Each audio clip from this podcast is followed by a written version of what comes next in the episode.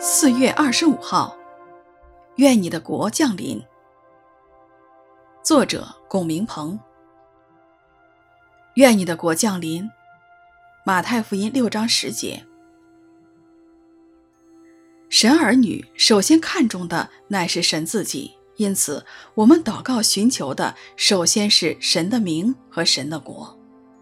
主耶稣在地上传讲福音时宣告：“日期满了，神的国近了，你们当悔改，信福音。”神的国就是神全然掌权的地方。主耶稣告诉我们，神的国就在你们心里。神国的降临首先涉及到当前。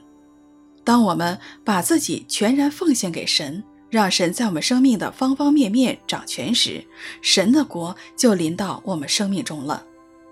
主耶稣在圣灵的能力中赶鬼时，也是神国在地上的彰显。这不是眼所能见，却又实实在在地发生在我们生命中以及周遭的环境里。神国的完全彰显降临，关乎未来，是将来的事。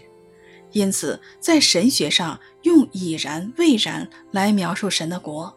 已然就是神的国已经在我们中间，在我们心里，以肉眼所不能见的方式在我们中间。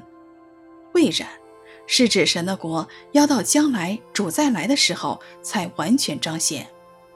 当我们祷告说“愿你的国降临”，我们是一个活在当下又面向将来的人。也表达我们愿意神在我们生命的方方面面全然掌权。